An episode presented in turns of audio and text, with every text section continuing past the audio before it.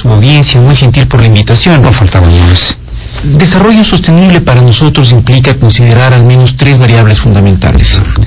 El hecho de que las actividades sean socialmente responsables, eh, el hecho de que las actividades sean ambientalmente sostenibles en el tiempo y por supuesto que las actividades económicas sean rentables económicamente hablando. Esos tres parámetros nos permiten hablar de sostenibilidad.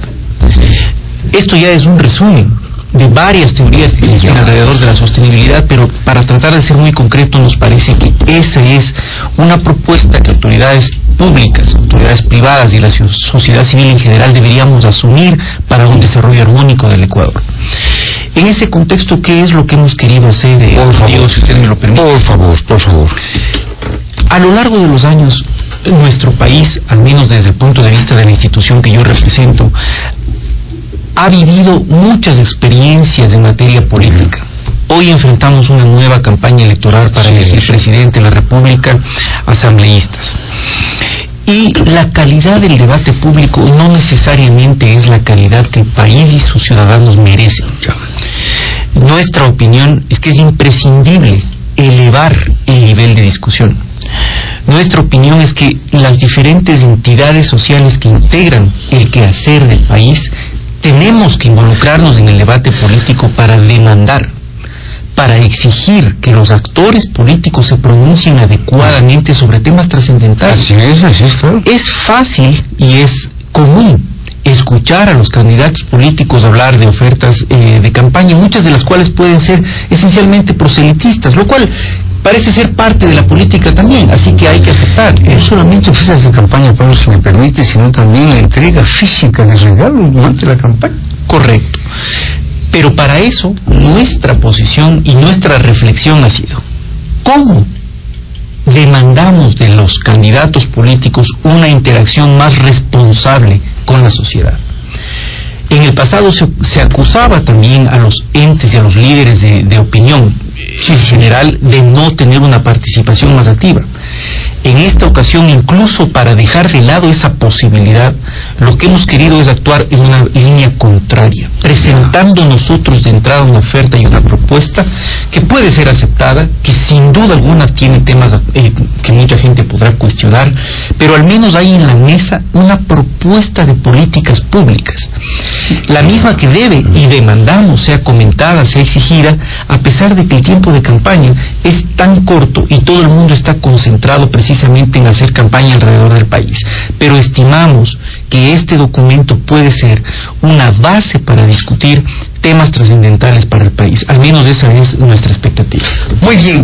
A propósito del concepto de desarrollo sostenible, don Pablo, usted dice pues que este concepto se nutre de tres premisas. ¿no? Estas tres premisas que usted ha enunciado de manera tan tan sumaria, estas tres premisas son, como digamos, finalmente aceptadas en el país. Son conceptos de los que se nutre, por ejemplo, el gobierno de turno, las instancias públicas, las instancias privadas con matices, porque un concepto de esta naturaleza debería tener primero una aceptación estructural. No podemos aceptar que la política pública sea política pública de gobierno, Diego. Tiene que ser política de Estado. Por tanto, y permítame matizar esto con un ejemplo. y termine con el gobierno de turno. Correcto. Ya. Veamos esto con un ejemplo, si usted me lo permite. Por favor. Si yo hablo de política de desarrollo sostenible en materia minera, lo que estoy procurando es tener una actividad minera responsable en el país, ambientalmente sustentable y que sea económicamente rentable, como le decía a usted, y socialmente justa. Pero usted ve que tenemos en el país una discusión permanente para tratar de evitar a toda costa el desarrollo de proyectos mineros. Eso no es económicamente rentable para la nación. Por otro lado, no faltará alguien que diga, no necesitamos minería rajatabla y pare de contar y tenemos que empezar mañana en cualquier condición. Eso puede ser que no resulte socialmente justo. Y también podría ser que no resulte ambientalmente sustentable. Entonces, al gobierno, al sector privado y a la sociedad civil le corresponde poner estas tres premisas para desarrollar una actividad minera urgente, porque el país no tiene tiempo de perder, ¿no es cierto? Que sea ambientalmente sustentable, es decir, con la mejor tecnología posible y para ello, ¿qué tenemos que hacer? Atraer la mejor inversión minera posible. No podemos simplemente a efecto de desarrollar pensar que venga dos o tres compañías cualquiera que éstas sean. Lo que requerimos es inversión calificada. Y eso hay en el mundo, las mejores tecnologías. Esos tres parámetros tienen entonces que ponerse en práctica en cada uno de los sectores que el país necesita para su desarrollo. Estamos dialogando en Buenos Días de Visión con el señor doctor Pablo David, el caballero es presidente ejecutivo de la Cámara de Industria y Producción. Y su primera respuesta a nuestra primera pregunta, Pablo, usted se refirió a la nueva campaña electoral, a la campaña electoral que ahora mismo está en plena marcha. Eh, su gremio está exigiendo altura en el debate público durante la campaña. Le pregunto, ¿cree que habrá respuesta positiva de los candidatos? ¿Dejaremos de escuchar los viejos y manidos discursos plagados de ofertas de lugares comunes? Un poco vuelvo sobre usted ya dijo. No creo que podamos cambiar la esencia del tipo de campaña en nuestro país porque eso va atado a factores mucho más grandes de los que controla la institución que yo represento. La educación, por ejemplo, de nuestra, de nuestra gente, de nuestro país, eh, no es lo suficientemente alta para permitir a la gente valorar con mayor eh, objetividad lo que el país necesita. Esa es una realidad que tiene que ir cambiando con el tiempo, por supuesto. Y los, y los candidatos deben entender que tienen una responsabilidad en ese sentido. El cambio se hace paulatinamente, pero se hace desde el inicio. Y esa es la contribución de, este documento. El proselitismo político, quizás el populismo de campaña y las ofertas de campaña van a continuar. Eso es parte de la realidad de nuestro país y parte de la realidad de nuestro país. Y tal vez hasta necesario. Quizás sea necesario, correcto. Pero eso no quiere decir que candidatos actores políticos, actores empresariales, los medios de comunicación, la academia, Diego, tengamos que involucrarnos directamente en el proceso para paulatinamente ir madurando ese, ese, ese debate. Pablo, usted se refiere a los candidatos y por si esto no quiero colocar en una situación incómoda. Algunos de los candidatos en lista, algunos de los candidatos que participan en esta campaña electoral, de alguna manera reflejan las aspiraciones de la Cámara se ha referido a los puntos de vista que usted está exponiendo ahora mismo. Le digo, no quiero que sea una pregunta, eh, digamos, un poco impertinente, ni que eso, pues, de alguna manera significa que usted está tomando partido. No, no, es que algunos de los candidatos tomen en cuenta estas perspectivas, estos planteamientos, estas premisas. Bueno, mire, es interesante la pregunta, porque podría podría pensarse que, por ejemplo, la candidatura de Guillermo Lazo es una candidatura que eh, tendería a reconocer lo que nosotros planteamos, y de hecho es así en gran parte. Qué valioso que lo digan. Pero hay candidaturas también, por ejemplo, eh, yo escuché a Norman Ray hablar de un pacto fiscal. Y si usted eh, tiene la oportunidad de revisar... el, entre otros medios, me imagino, trató aquí en, Buenos Días si usted, fiscal. Si usted revisa el documento que nosotros presentamos, que lo hemos trabajado durante medio año, el año anterior, eh, hablamos específicamente de un pacto fiscal de la necesidad de crear una conversión entre el sector privado público y la academia para establecer normas claras en materia fiscal. Entonces, ahí hay una coincidencia.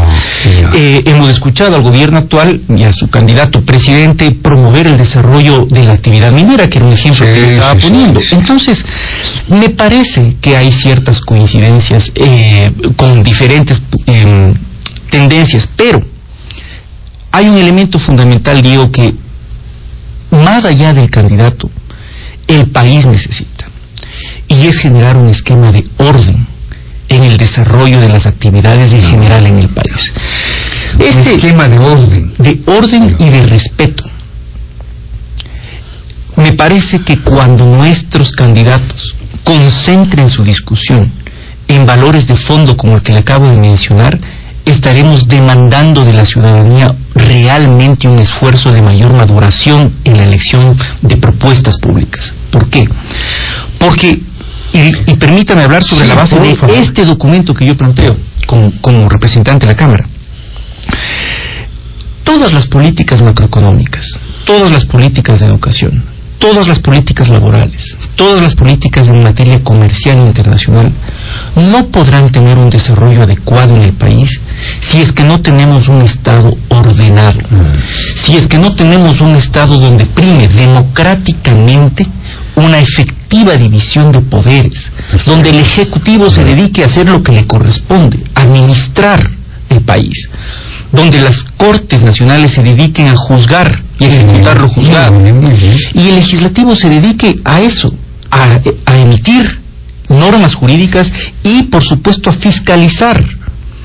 Esa independencia de poderes es fundamental. Es decir, Pablo, un país que prime y tenga plena vigencia el esquema democrático. El esquema democrático, la independencia de poderes y el respeto a la ley. Eso es fundamental.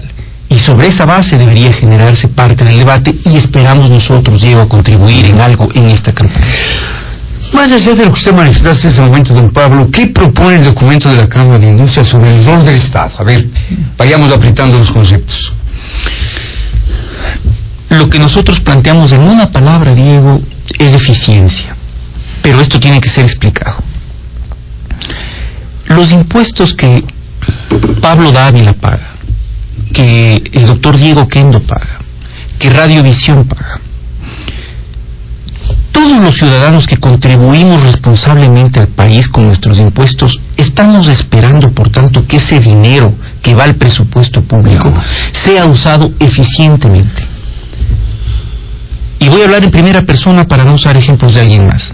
Yo no deseo que mi dinero pagado por impuestos, que es fruto de mi trabajo, que se suma al dinero de todos los ecuatorianos responsables, sea usado el día de mañana para desarrollar, por ejemplo, una empresa farmacéutica estatal, o una empresa minera estatal, o una empresa textilera estatal, en la cual el Estado no sabe qué hacer y pretenda quitarle el rol que tiene el sector privado en el desarrollo de actividades empresariales. Este concepto de eficiencia lo que implica es el Estado dedíquese a lo que le corresponde, que es brindar servicios de salud, brindar servicios de educación, preocuparse precisamente de la distribución correcta de la riqueza. Y en esto quiero ser enfático. Si necesitamos un Estado fuerte, eso no está en discusión. Por supuesto que necesitamos un Estado fuerte. Un Estado fuerte en autoritario. Cuidado. No quiere decir lo mismo, por supuesto. Un Estado fuerte con la capacidad de control, de regulación y de sanción. Un Estado cuyas estructuras sean sólidas, porque también este país, Diego, y en esto hay que hay que ser prudente en el análisis. Ya hemos vivido también las consecuencias de tener un Estado ajeno al desarrollo de, de, de, toda actividad en el país. Hay que tener, y la experiencia comparada alrededor del mundo demuestra que los estados sólidos, no autoritarios, ya, ya. los estados fuertes en el ejercicio de sus funciones propias, que es precisamente regulación, sanción de lo que se debe sancionar, ¿no es cierto?, establecimiento del marco normativo. Esos estados son necesarios, pero nunca pueden inmiscuirse en las funciones y roles de otras entidades. Muy bien, le voy a pedir una visión muy resumida de, y a propósito de las siguientes preguntas, Pablo, y a propósito de este documento que está en plena vigencia y está en circulación. ¿Qué propone ese documento en referencia a la política macroeconómica? Como le decía, una de, los, de las propuestas líderes es este gran pacto fiscal. Ya. Adicionalmente estamos pidiendo austeridad en el manejo del gasto sí, público. Sí. Es imprescindible. Austeridad y pulcritud en por manejo supuesto, de los fondos públicos. Por supuesto. Y, por supuesto, todo esto va concatenado para promover fondos de ahorro en el país. El momento que la economía se maneja, pues por supuesto, de una manera ordenada, sensata, transparente, como usted decía, Diego, debemos entender que es necesario adoptar medidas que en tiempos de bonanza nos permita ahorrar y en tiempos de crisis nos permita invertir para generar movimiento. Los economistas llaman esto políticas contracíclicas. El mismo señor presidente actual ha hablado de esto. Nosotros creemos que como política macroeconómica el manejo contracíclico de las crisis y en general de la economía es muy importante. Para ello es importante y es necesario tener recursos. Si el país no ahorra cuando tiene plata, no va a poder enfrentar las circunstancias de crisis. En ello debe vincularse no solamente el Estado, sino el sector privado y la academia. Y de ahí surge el pacto fiscal. Muy bien. ¿Qué dice el documento respecto del papel de los empresarios? El, el empresario tiene que convertirse y tiene que ser el eje de desarrollo económico de un país. Y esto implica no solamente ese derecho a ejercer actividades económicas de manera prioritaria, sino el deber de cumplir las tareas alrededor de ello. Cumplir el pago de tributos. El empresario debe ser un empresario pagador de impuestos. El empresario debe cumplir su obligación con los trabajadores en materia laboral y en materia de seguridad social. Y el empresario, por supuesto, que tiene que cumplir toda la normativa, particularmente la normativa ambiental, que ahora tiene un impacto no solamente presente, sino un empresario futuro. El rol empresarial, por tanto, está, el rol del empresario está no solamente en generar recursos y ganancias para su empresa, sino en convertirse realmente en un actor de la sociedad que contribuya al desarrollo nacional. Muy bien. El documento se denomina Yo te propongo Ecuador. Y en el marco de ese documento, eh, Pablo, ¿qué dice el documento sobre la política laboral? Y usted acaba de hablar de la responsabilidad de los empresarios en lo que tiene que ver en su relación con los trabajadores. ¿Qué dice sobre la política laboral? Control de la conflictividad laboral es una de las políticas fundamentales. Un país sometido en conflictos, en general, Diego, ya sean políticos, laborales, eh, académicos, eh, educacionales, es un país que no avanza. Necesitamos el control del conflicto. Necesitamos una política salarial en materia laboral atadas a conceptos, conceptos esenciales de productividad. Y esto es muy importante porque, y usted lo conoce por su experiencia, Diego, el país está acostumbrado a que sindicatos y empleadores nos sentemos en la mesa en diciembre Para discutir, más. a discutir lo que es el salario, nunca nos ponemos de acuerdo y el gobierno termina definiendo un salario en función de lo que considera la mejor oferta en ese momento. Eso no es política laboral. Eh, Bajo ningún concepto se puede entender que eso es política salarial laboral. Necesitamos discutir eso a lo largo del año y necesitamos atarlo, que esa discusión en el tiempo adicionalmente esté atada a un concepto de productividad. Entender que si producimos más, podemos pagar más Y podemos repartir más. y repartir más. Que se entienda que para redistribuir riqueza hay que generar riqueza. Porque si no tengo riqueza generada, entonces ¿qué reparto? No se puede distribuir lo que no se tiene. Correcto. Y lo que se tiene hasta el momento, algún rato se acaba. Entonces es imprescindible que generemos riqueza y que esa discusión en materia salarial se dé a lo largo del año.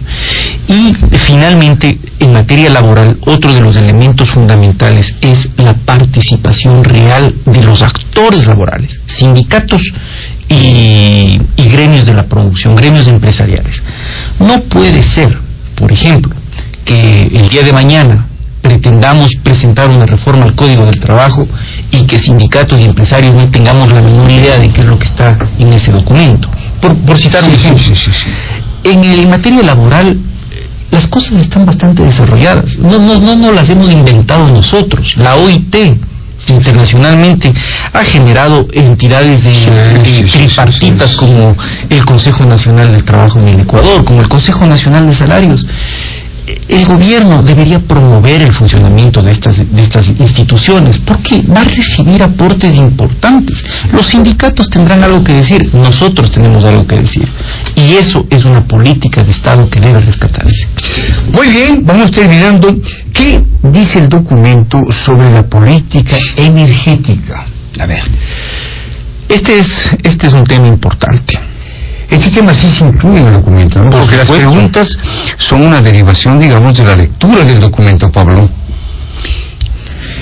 En materia energética, nosotros en términos muy concretos, Diego, estamos haciendo primero un balance de lo que ha sucedido en el país. Segundo, exigimos y demandamos que haya una clarificación en el tiempo de las tarifas eléctricas, por ejemplo. El problema que los subsidios acarrean en el país es muy grave para, para nuestra nación. Para hablar un poquito macro, Diego, nosotros en el Ecuador invertimos más de 5 mil millones de dólares del presupuesto del Estado para los subsidios. 5 mil millones de dólares. Entre ellos, el subsidio eléctrico. Si es que la tarifa eléctrica no representa realmente los costos de producción, tarde o temprano el sistema no va a funcionar. Es necesario transparentar las tarifas. No hay que olvidarse que los subsidios en general, Diego, deben tener dos características. Deben ser temporales y deben ser focalizados. Es decir, deben ir directamente a quien lo necesita la ciudadanía podrá entender esto mejor en términos del bono de desarrollo humano. Cuando uno quiere cobrar el bono de desarrollo humano, se entiende que lo está cobrando realmente quien lo necesita, quien no tiene trabajo, quien depende del bono para pagar la escuela de los niños. Ese tipo de indicadores de control se deben poner, ¿no es cierto? Destinar el subsidio a quien lo necesite. Pero por otro lado, debe haber mecanismos para lograr que esa persona salga de ese estado de necesidad y se convierta en una persona productora. Eso es lo que nos está faltando en país. Y lo mismo sucede con los subsidios en general, en materia energética, en materia eléctrica y en materia energética en general, como los combustibles. De esos 5 mil millones, 2.500 millones se gastan en el subsidio a los combustibles la matriz energética en el mundo está cambiando, Diego. Y con, esto, si usted me permite, concluyo. ¿Cuál es la política que tendrán en, mente los candidatos en materia petrolera del Ecuador? Nosotros somos un país exportador de petróleo, sí, pero también somos marginales, exacto, exportadores marginales. No en los términos que deberíamos ser en este momento después de tantos años de recurso petrolero y de bonanza petrolera también somos un país importador de derivados de, de, petróleo. Lo que no deja de ser una paradoja. Lo cual no deja de ser una paradoja. Pero ¿qué va a pasar en el, en, el, en el mundo en el mediano y corto plazo, Diego? Estados Unidos, según unos informes internacionales, al 2017 se podría convertir en el mayor exportador de petróleo. Y al 2015, al 2015, va a tener las mayores reservas de gas en el mundo. Y esto implica que en dos décadas posiblemente se convierta en el principal exportador de gas. Esto, visto desde un punto de vista estratégico, va, al menos en términos de lógica, a generar un proceso de que dejen de demandar petróleo, ¿no es cierto? Eh, obviamente. Esto va a generar un cambio de la matriz energética mundial. Por tanto, el Ecuador y muchos otros países deberíamos empezar a tomar en cuenta esta realidad para definir exactamente qué debemos hacer, cómo debemos hacer y sobre todo, Diego, cuándo lo debemos hacer. El tiempo apremia para países pequeños como nosotros en vías de desarrollo. Debemos optar por tomar políticas urgentes que optimicen y le den eficiencia a la explotación hidrocarburífera y a la explotación minera y a la generación eléctrica y a la generación de energía a través de mecanismos alternativos. Pues vamos terminando. Déjenme contarle, Pablo, señoras y señores, que a propósito de las entrevistas presidenciales, obviamente los presentadores de los varios programas de radio y de televisión tienen que prepararse. Y estamos haciendo una investigación sobre la cuestión, digamos, de la explotación petrolera. Y es evidente, al tenor de las cifras que manejamos, que el Ecuador tiene para, digamos, explotar petróleo nueve años nueve años apenas, nueve años, y sin embargo gastamos en los ingresos de petróleo como si tuviéramos petróleo para 20, 30 o 50 años. Correcto. Muy bien, eh, Pablo, terminamos. Tenga la refiérese al planteamiento sobre política comercial. Todo esto consta en el documento. Absolutamente. Todo está en el documento y en esto hemos sido insistentes. Es parte de nuestra función y como usted mismo lo hemos conversado muchas veces. El país requiere definir una política comercial de mercados abiertos, responsable por supuesto, pero no es posible que en la actual estructura mundial el Ecuador pretenda o quiera mantenerse aislado de la realidad comercial mundial. Segundo, en ese aislamiento no es posible que no tengamos definido lo que sea que se quiera hacer, pero que no tengamos definido un mecanismo de gestión con las autoridades de nuestros principales socios comerciales. Unión Europea, y Estados Unidos, claro. Estados Unidos. Y esto tiene que convertirse esencialmente en una política de Estado. Porque hay que reconocer por justicia algo, Diego. Hay funcionarios al interior de, al menos de este gobierno, que es la realidad que tenemos en este momento, que hacen un esfuerzo importante por tratar de demostrar a otro segmento de las autoridades públicas que es imprescindible definir una política pública comercial, de comercio exterior. Pero no puede ser que políticas de esta magnitud y de esta importancia para el desarrollo, no de los empresarios o de las empresas, sino del país, dependa de la voluntad de unos funcionarios versus otros funcionarios. Es ahí donde está precisamente la ventaja y la virtud de tener políticas de Estado, no de funcionarios, menos aún de gobiernos.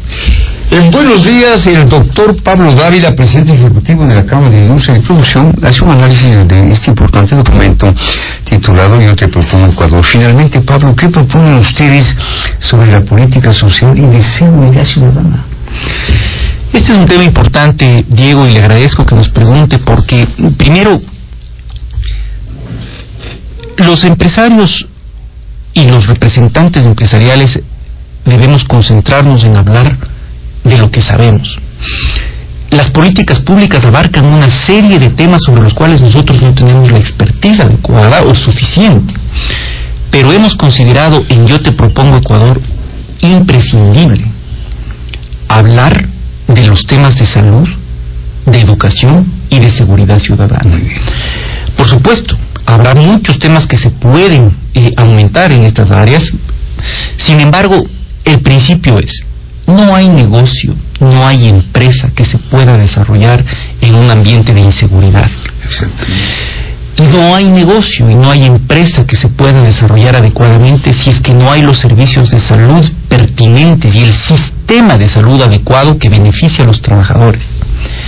Y tercero, no hay empresa y no hay negocio que se pueda desarrollar sin el capital humano adecuado. Por tanto, hablar de educación, de salud y de seguridad ciudadana es imprescindible y más que nada es prioritario, porque ninguna de las otras políticas se desarrolla adecuadamente si es que estos tres elementos no están bien. Nosotros proponemos políticas de carácter